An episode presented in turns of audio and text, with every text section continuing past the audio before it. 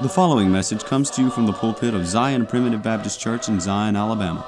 For more information, please visit us online at zionpbc.com. Welcome to the Zion Primitive Baptist Church podcast. This podcast is an outreach of Zion Primitive Baptist Church located in the Zion community near Gordo, Alabama. I'm Elder Chris McCool I serve as pastor of Zion Church. We're a congregation of believers who trust in the simple message of God's sovereign grace, where families come together to worship God in spirit and in truth through the simplicity of preaching, praying, and singing. Zion Primitive Baptist Church is located at 9487 County Road 49, Gordo, Alabama. If you live in the Gordo area or if you are visiting in the area, please join us for worship. We meet every Sunday at 10:30 a.m. and 5 p.m. and on the first and third Wednesday evenings at 6:30 p.m. Today's post will be the last episode involving the ordination of Elder John Morgan Owens on May 14, 2022. In our two previous posts from this service, we heard the opening prayer by Elder Wayne Crocker, the questioning of the candidate by Elder Tim McCool, the ordination prayer by Elder Mike Ivy, and the charge delivered by me, Elder Chris McCool. In today's post, we'll hear Elder David Crawford's charge to Brother John Morgan Owens, and I just want to say it's one of the best charges I've ever heard. Today's post is a little longer than usual, but I felt it important to have this charge as one post and not split up. So I hope you'll bear with us today as we conclude the ordination service of Elder John Morgan Owens from May 14th, 2022. It is such a privilege to be here today and to affirm everything that we have heard from the preaching this morning to the things that have been shared here um, and asserted in this ordination service. It's a great privilege to join my voices with them that have gone before me.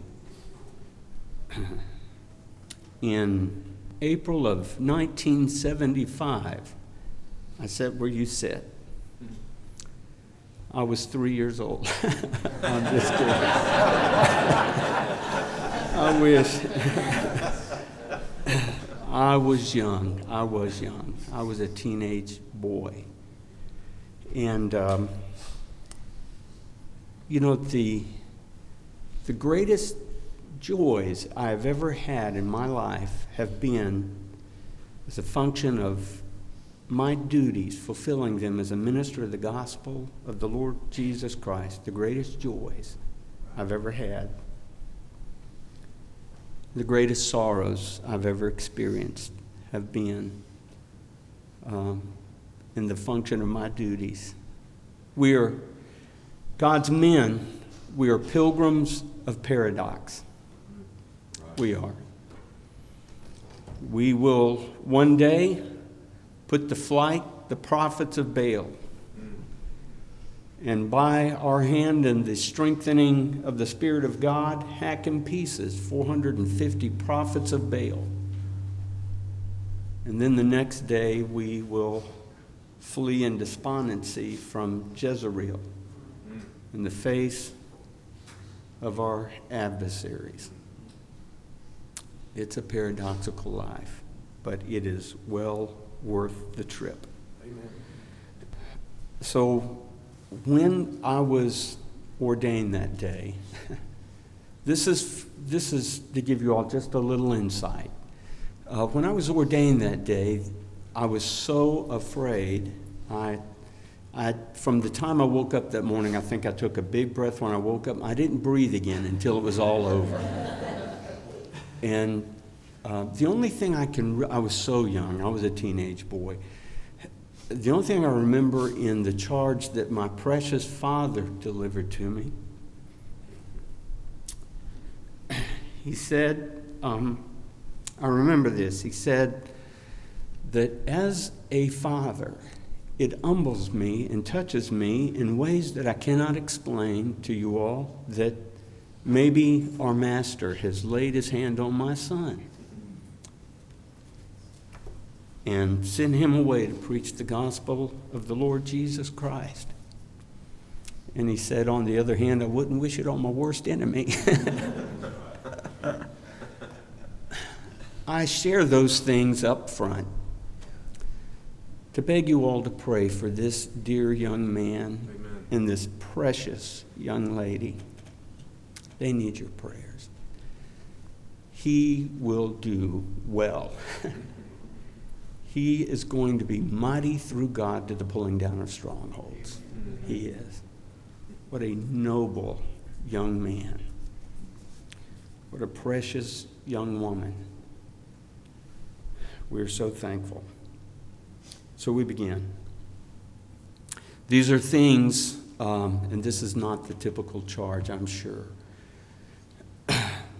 things that I was charged about 50 years, almost 50 years ago now, just lacking three. 50 years ago, the most important thing that my fathers in the ministry were concerned for me that I was able to thwart Arminians. That was their greatest concern. Can the boy parry blows with Arminians if he runs into one? I mean, they were passionate about it. They weren't playing. And I got really kind of grilled that day as they set up one straw man after the other of Arminian theology, and let's see how he handles that. So I want to say, as I share with you things that I think are paramount today, Brother John Morgan, the people that I pastor, the families that I pastor, their great enemy is not Arminians. It's not. It's not the great foe of our families today. So I want to speak from my pastor's heart to yours mm. about what I think the battle is in our nation where the church exists today. And so, what's the basis of my comments? I'll read to you from 2 Corinthians chapter 4 and verse 13. Paul's writing about ministry. I'd really encourage you to um, study greatly and deeply the contents of 2 Corinthians chapter 4. It will get you through the long haul. Paul has just said prior to verse 13 that we're always bearing about in our bodies as ministers. We bear about in our bodies the dying of the Lord Jesus Christ. Paul literally did physically in his. Christ's back, they lifted the flesh from off of his back, and Paul, for his love for the Savior, allowed them to lift the flesh off of his back. He literally bore in his body the marks of the dying of the Lord Jesus. He said that the life of Christ might be manifest in our body. For all the suffering you may do as a minister of the gospel of the Lord Jesus Christ, it will be worth it.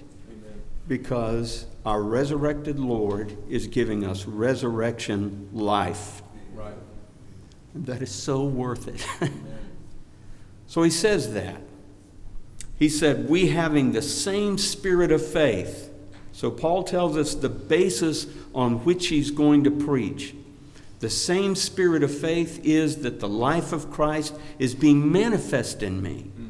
Paul's saying, I believe that I have the resurrected life of the Lord Jesus Christ in me, and in the strength of that, I will speak. We having the same spirit of faith, faith and belief in a resurrected Lord who's given us resurrection, life, and regeneration. So he says this according as it is written in Psalm 116, verse 10. David said, I believed, therefore have I spoken. We also believe, and therefore we speak. Amen. The reason you're a minister of the gospel a preacher is because you believe.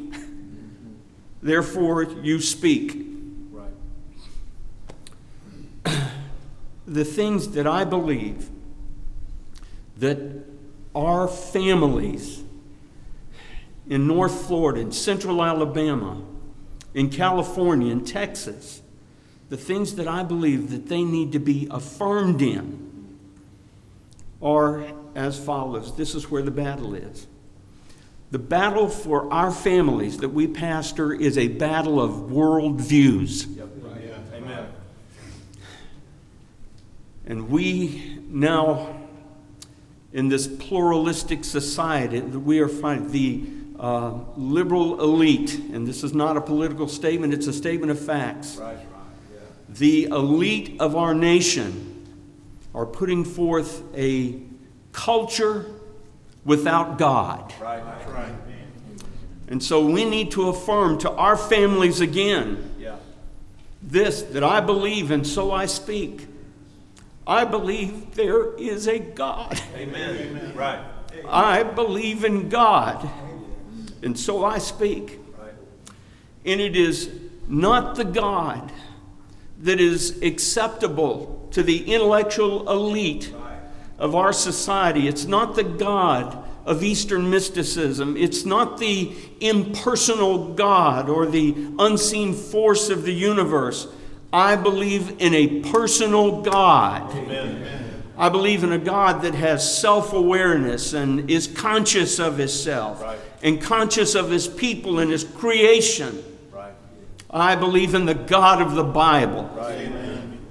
I believe in God, and because I believe in God, I speak. And I speak in His name. Amen. Just as often as I'm given the opportunity, grace affords and the Spirit will energize. I believe in God, and I teach our people that our God, the God of the Bible, is alive and He has knowledge of them. He's not impersonal, and that He's acquainted with the affairs of their life and He cares for them and He's intimately involved. He's not the God of the deist of this day. Jesus said, if your Father, if your God, one of the most consoling, and, and this is what I teach our people, I share this over and over and over again. It's very simple, but it's what they need. Our culture is teaching that if God was ever here, he's gone away. But Jesus said in the first sermon that he ever preached, if God so clothed the grass which is today, and tomorrow is cast in the oven, how shall he not much more clothe ye, O ye of little faith? Right. I believe that and I preach that. Our families need to hear that. Right. God is with us today. Amen. I believe and so I speak. I believe in the first verse of the first book in the Bible. Amen. I believe that in the beginning, God. Amen. I don't believe that we are the most, and our children and uh, our grandchildren are being taught that we're tantamount, that all we are is just the most complex chemical reaction in the universe. I don't believe that. I don't speak that. I don't believe that I'm just a cosmic chemical spill in this galaxy. Right. I believe that the all wise God, yes. the great God of heaven and of earth, the God that possesses all wisdom, that he, that he purposefully, has seemed good to himself, that he spoke and it was done, commanded, and creation stood fast. Right. Amen that he in his wisdom has cunningly devised everything that we see round about us and that we are not accidents. Amen. I believe that. Our people need to hear that. They need to understand that. Right. That God cared enough to create. Mm-hmm. I believe in God. And I think that people are without excuse whenever they can look around because the invisible things of God are clearly seen from the creation, right. even his eternal power and Godhead. And I teach that and I believe that. And then, which men find preposterous, they think it's mere superstition. I believe that 2,000 years ago, God came to this earth. Amen. I believe that 2,000 years ago, he came to this earth and he lived and he died. The Jews were offended. They stumbled at that belief. It was a stumbling block for them that Jehovah, the th- that the thrice holy God, Jehovah, the uncreated, self existing, eternal God would come that close. Mm-hmm. That the transcendent God our people need to hear that he did, Amen. that he cared enough to come. The Jews stumbled at that. They just could not imagine that Jehovah would come here. Whenever just the cloud of his glory would cause men to leave the tabernacle or uh, leave the temple, they couldn't be where he was. And the thought that he would come in a body, they stumbled at it. And the Greeks thought it was absolute foolishness. That God, the Greeks you know, believed in prime matter, that their God, the God of Aristotle, might not even be aware that we existed, though he had created us. He was so far superior to us, he could not become what we are. They think that's foolish. The Greeks would have went along. They, they coined the phrase logos the idea of this force that's crafting and making and designing. And so they would have went along with John that in the beginning was the Word, the Word's with God, the Word was God. That's fine. The Logos is God. He's the impersonal force. But when John said in verse 14 that the Word was made flesh and dwelt among us, right. and we beheld His glory as of the only begotten of the Father, it's foolishness. And it's my only hope. Amen. And that's what I preach to our people. Amen. That God came 2,000 years ago, commanded the womb of a virgin to clothe him and make him a body of flesh, tabernacled, pitched his tent for 33 years, lived the life we couldn't live, and died the death that we couldn't die Amen. so we could go to a place we'd never get on our own. Amen. Our people need to hear that. Yes. I believe, and so I speak. Not just that he died, but that he rose again. Right. Amen. That God who beyond imagination, that God would die. And let me say this the man died. I know God did not die. Before I'm corrected, coming off the podium, I know God cannot die, but the man Christ Jesus, he died.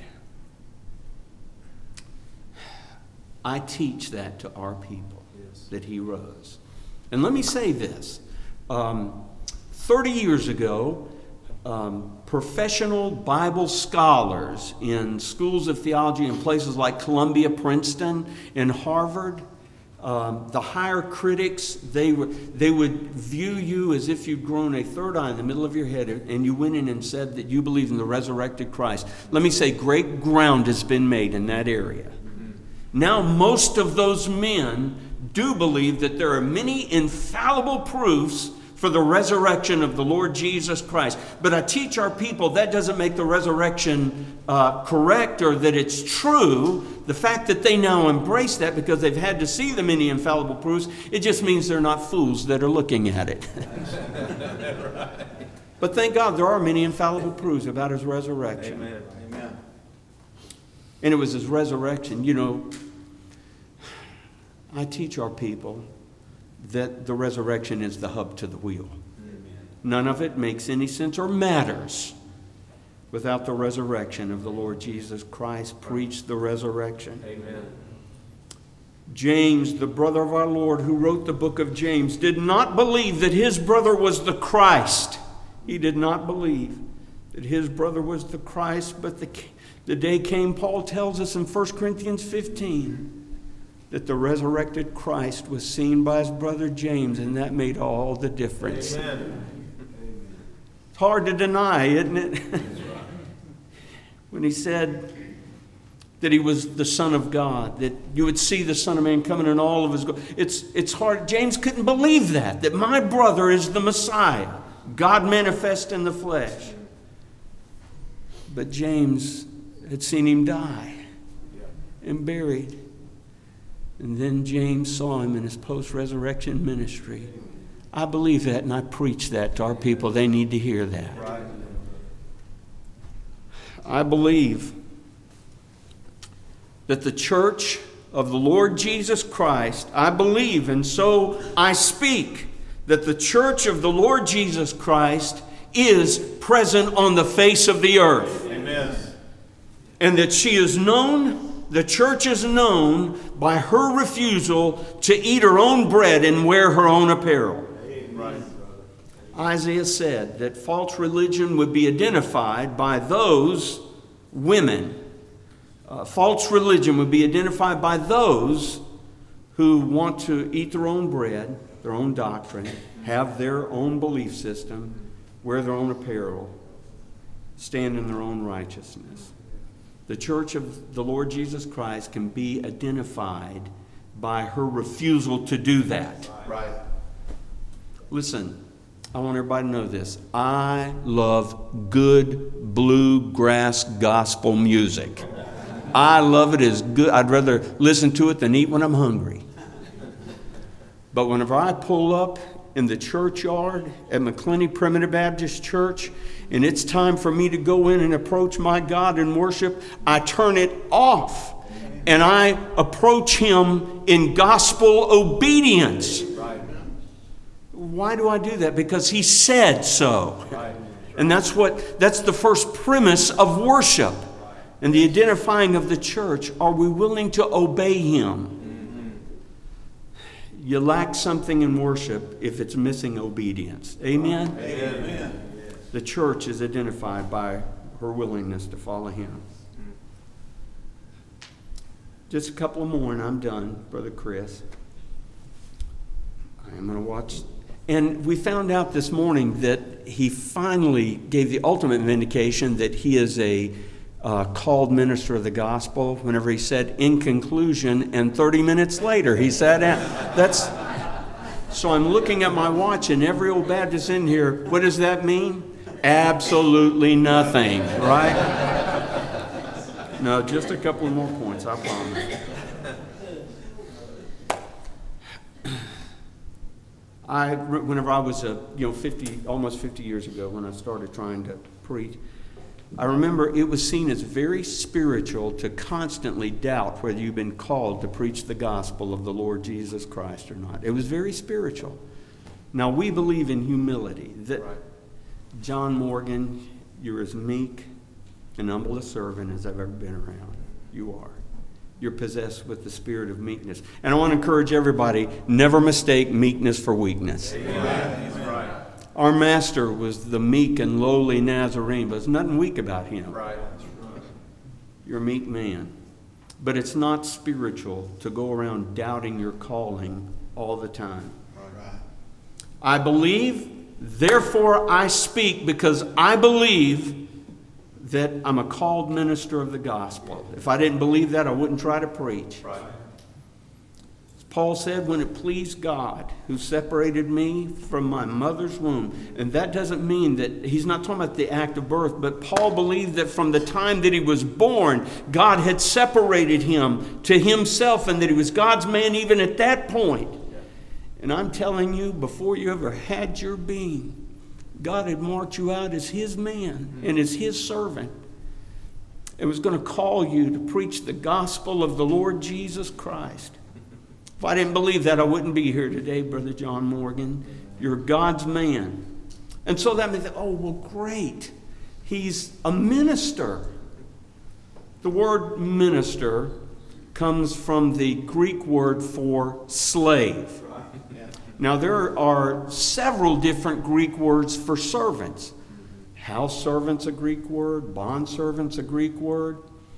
But this is the word for slave. And it's used over 125 times. Depends on who you're 125 to 127 times in the New Testament, this Greek word, doulos.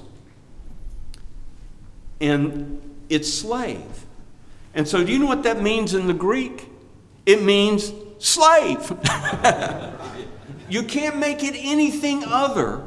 It's the lowest form of slave. They're not bond servants. They're not going to be free after they've worked for 10 years. They are permanently, perpetually the lowest order in society slaves. Right. And slaves should not be volitional creatures. They should not assert their will right. if they're going to be successful slaves. If they want to be a dead slave, they'd assert their will. or if they want to be a punished slave, they'd assert their will. But good slaves only did the will of their master. Amen.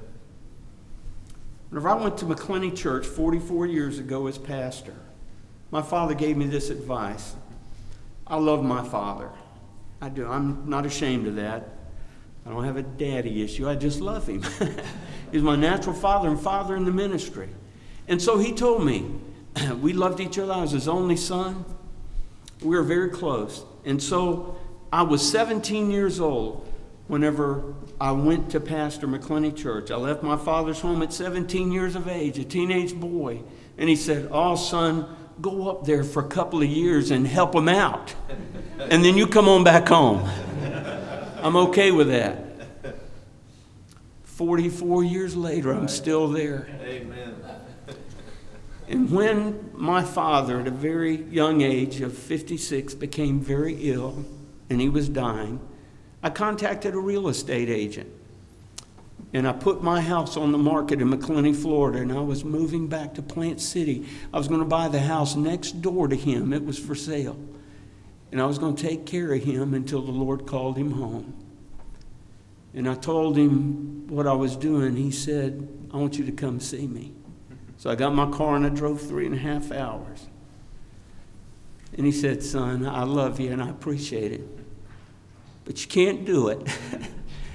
can't do it. He said, You understand you don't belong to me. Amen. You're God's man. He is going to call on you to do things that are going to be difficult for you, that run contrary to what your flesh desires naturally. Maybe they would be good things to anybody else here in this room. Anybody would have understood if I went home except the Lord. Right. Right. Amen. I belong to Him. And so I remain. By the way, slaves weren't in the business of building their own brand. You understand what I mean by that? Amen. The brother prayed so sweetly. He said, We pray that Brother John, that he will decrease in his own ministry, but Christ will increase. Amen. The bride rejoices at the voice of the bridegroom. We're just a friend of the bridegroom. Right. We're not building our brand. I believe, and so I preach, so this is very important. This is very important. I believe, and so I preach. I preach what I believe the Word of God teaches. And my burden from God's Word. This may be the most important thing I tell you outside the resurrected Christ. I believe the church is dying for lack of personal evangelism. Amen. Amen. I believe the cause of Christ. I heard just a couple of weeks ago that in the past 10 years, 60% of the churches, in the past 10 years, 60% of the churches in the great state of Texas have closed their doors. That's not God's will. No. Amen. I believe, and in our state, the state of Florida, I don't, it's probably equal to that. It's not that we lack the tools, we're not using what we have. Right. In our church, we have a little sister. She sat at the desk of a bank for the past many, many years. We have five families that are members of our church because that little sister believes that it is her precious responsibility to share salvation by the sovereign grace to everybody to stand still long enough for her to share it. Amen. Amen. Praise God. It still works if we'll do it. Amen.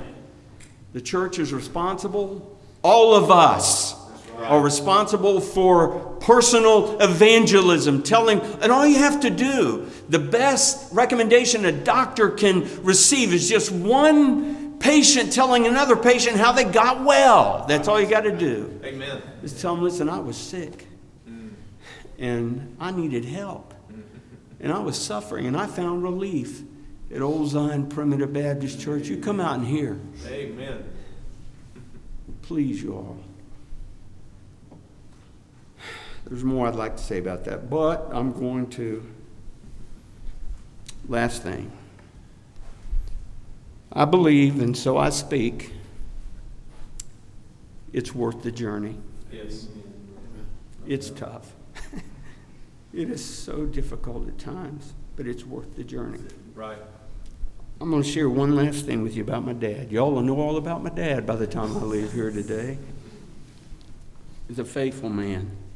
He was ordained to the work of the gospel ministry when he was 17 years old, and he died at 58. He had an adult onset of juvenile diabetes, which, whenever that happened, it was a death sentence. They couldn't do much for that. Did all he could, was very faithful to his diet, took care of himself, but an adult onset of juvenile diabetes in that day was a death sentence. And so the doctor told him he worked to support, of course, his family bivocational. He worked hard. And uh, he pastored hard. He pastored hard. You're talking about personal evangelism. I saw him on one Sunday night, just regular Sunday night meeting, baptize 17 people. Praise God. It works. Yes. It works. That dear man, this was this is it now. I loved him so much. He was leaving us. He was in jeopardy. This is whenever he first in his late 40s when we felt like we could still get it turned maybe. But the doctor told him he said, "Listen, you're going to have to quit your jobs. You're going to have to quit your jobs. You have to quit pastoring." He said, "That's what's causing the most stress in your life. And even though you're not eating sugar, stress to a diabetic's like eating coconut cake." or a sweet potato cobbler by Sister Lorraine.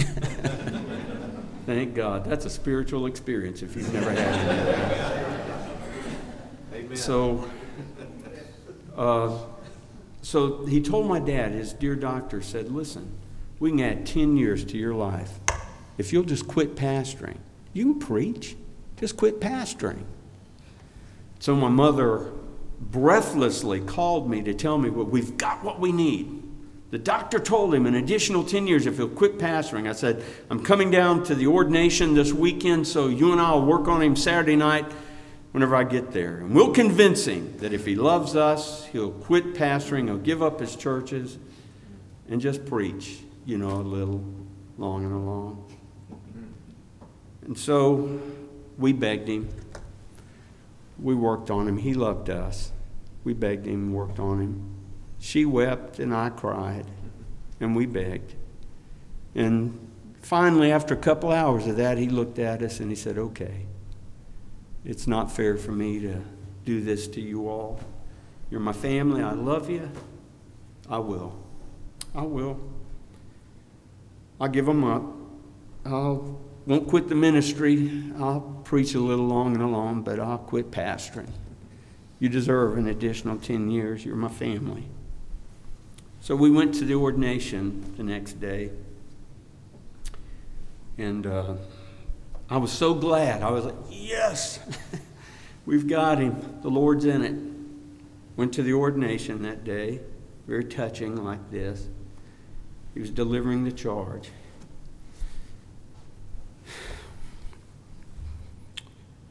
At the end of his charge, he was talking about faithfulness in the ministry. And he he threw my mother and I under the bus as bad as anybody's ever been thrown under the bus. He looked out at the congregation that he'd been serving since he was a boy preacher. And he told him, he said, My doctor has said that I've got to quit. My wife, who loves me better than she loves herself, has told me I've got to quit.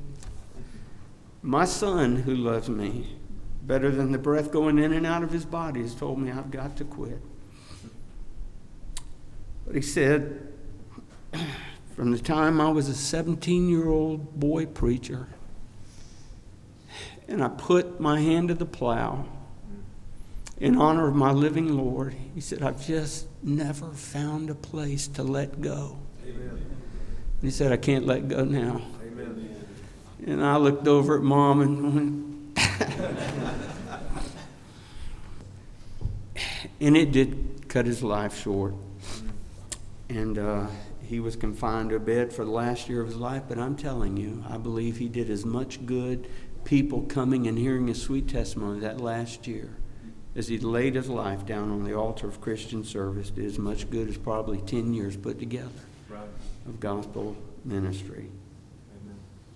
it was worth his journey. Right. The last words he had to say in this world was not bitterness, I can't believe it, look what's happened to me, but it was, My soul doth magnify the Lord, and God, my spirit, doth rejoice. Amen. It's a good way, it's a difficult way, but it's the best way, it's an honorable way, and I wouldn't go any other way Amen. today. Sister Meredith, I tell you what I heard an old preacher say many, many years ago. It's very simple. Old country preacher looked at the wife of Elder Gordon Smith and he said, Sister Bunny, you can help him or you can hurt him. you will do him good all the days of his life. You're one of the dearest young ladies it's ever been my privilege to know. I apologize for being so wordy. I love you all. God bless you, is my prayer. Appreciate what Brother David said. Uh, and we'll be dismissed at this time. I'm going to ask Elder Neil Honea, if you would, to pray the closing prayer. Please bow with me. Kind and dear Master, our hearts are full today. And we feel so lifted up and so privileged and blessed to have been in your presence and also in the presence of these dear saints. Lord, in a culture where it seems that truth has been much abandoned, it, it does us good to see so many people come today to, to share in these proceedings, Lord, and to wish them well. And I hope also that we will be faithful to pray for Brother John Morgan and Sister Meredith. Lord, we recognize that you're a sovereign God. We know and we see by faith that you truly are a, a resurrected, risen Savior, that you have by, by yourself purged our sins, and you are seated at the right hand of the Majesty on high today. We know also that you make intercession for us before God the Father. And we realize that every good gift and every perfect gift comes down from the Father of lights. And so, Lord, in the midst of our praise and thanksgiving today, I would ask a request on behalf of this dear young couple. For we know that we wrestle not against flesh and blood, but against principalities, against powers against the rulers of the darkness of this world, against spiritual wickedness in high places. And we know that there is a,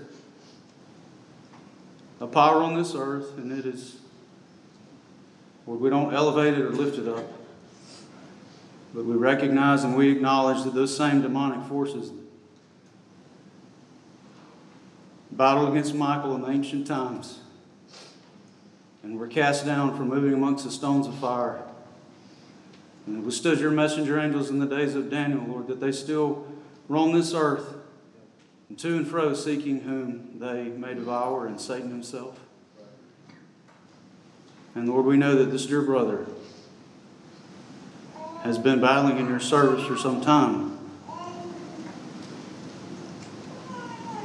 But certainly today, we know that the enemies of, of your church will certainly mark him out. And so, Lord, I pray that you would send your angels to guard over him and his sweet family. That you would raise a hedge around him, around his mind, around his body, around his dear wife, around their child, around his home, around his business, around his animals, around his car.